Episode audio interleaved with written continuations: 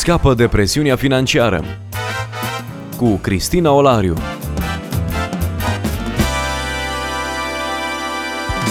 Există o nedumerire în rândul unei persoane care frecventează o biserică. Suntem încurajați să dăruim.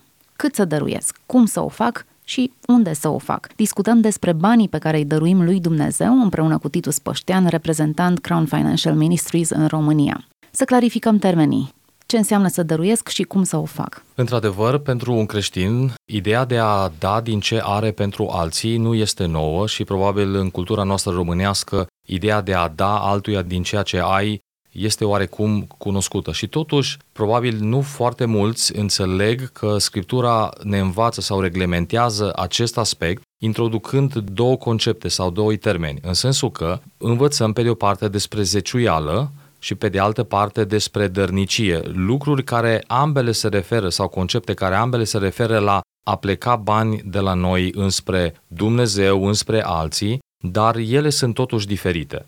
Dacă îi să ne uităm la zeciuială, înțelegem că termenul provine din limba ebraică și se referă la a zecea parte sau 10% din ceva.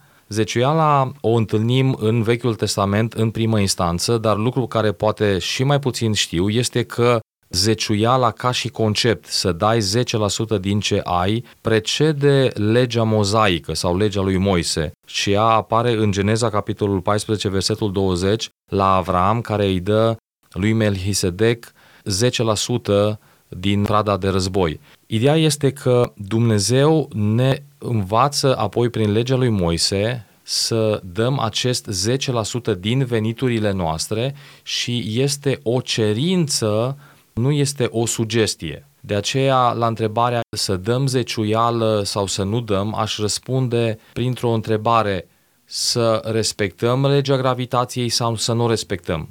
Pentru că observăm în Scriptură și în ceea ce Biblia ne lasă să înțelegem că zeciuiala este un fel de principiu moral al Universului lui Dumnezeu care într-adevăr a ajuns să fie reglementat în legea lui Moise, dar precedând legea lui Moise, ne pune pe gânduri și o posibilă interpretare este că zeciuiala este un principiu universal al universului moral al lui Dumnezeu și că decizia de a o respecta ține de noi nu este o impunere morală a lui Dumnezeu în sensul dacă nu dai la te bat sau te pedepsesc, ci mai degrabă este o înțelepciune în a respecta o lege morală înscrisă în Universul lui Dumnezeu. De aceea încurajez să dăm zeciuială pentru a fi în pace cu Universul în care ne-a așezat Dumnezeu. Și aș putea argumenta mai mult lucrul acesta, dar cred că asocierea zeciuielii cu legile morale sau cu legile fizice ne poate ajuta în sensul acesta. Desigur, pentru unii care au citit Biblia, zeciuiala o percep strict legată de legea lui Moise, drept pentru care ei spun nu mai suntem obligați să dăm zeciuială din toate veniturile noastre sau din bani în primul rând.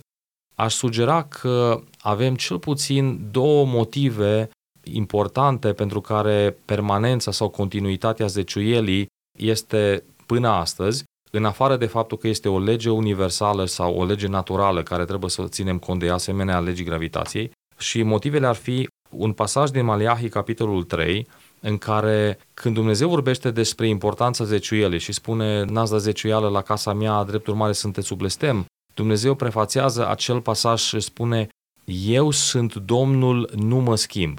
Deci Dumnezeu vorbește despre continuitatea caracterului lui ca un indiciu al permanenței acestei învățături legate de zeciuială în sine. Pe de altă parte, ne găsim în Noul Testament, în discuția despre Domnul Isus cu farisei, despre zeciuială și despre dărnicie, și Domnul Isus în răspunsul lui când spune pe acestea să le faceți și pe celelalte să nu le lăsați nefăcute. Discuția era despre milă și dreptate vis-a-vis de a da zeciuiala. Domnul Isus spune zeciuiala să o continuați și mila și dreptatea să le faceți și pe astea, pe acestea să le faceți și pe celelalte, să nu ne lăsați nefăcute. Deci zeciuiala continuă sau este argumentată, este păstrată și în Noul Testament, deci este o practică care merită aplicată în interesul sau în favoarea noastră, respectând-o, ne supunem lui Dumnezeu și beneficiem de binecuvântarea lui Dumnezeu, nerespectând-o, ne supunem legii naturale lui Dumnezeu și nu neapărat intervenție lui imediate și directe,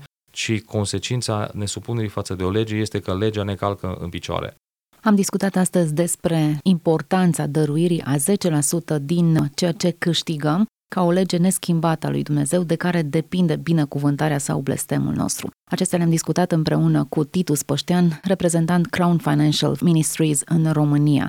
Ne reauzim data viitoare, vom continua același subiect. Scapă de presiunea financiară cu Cristina Olariu.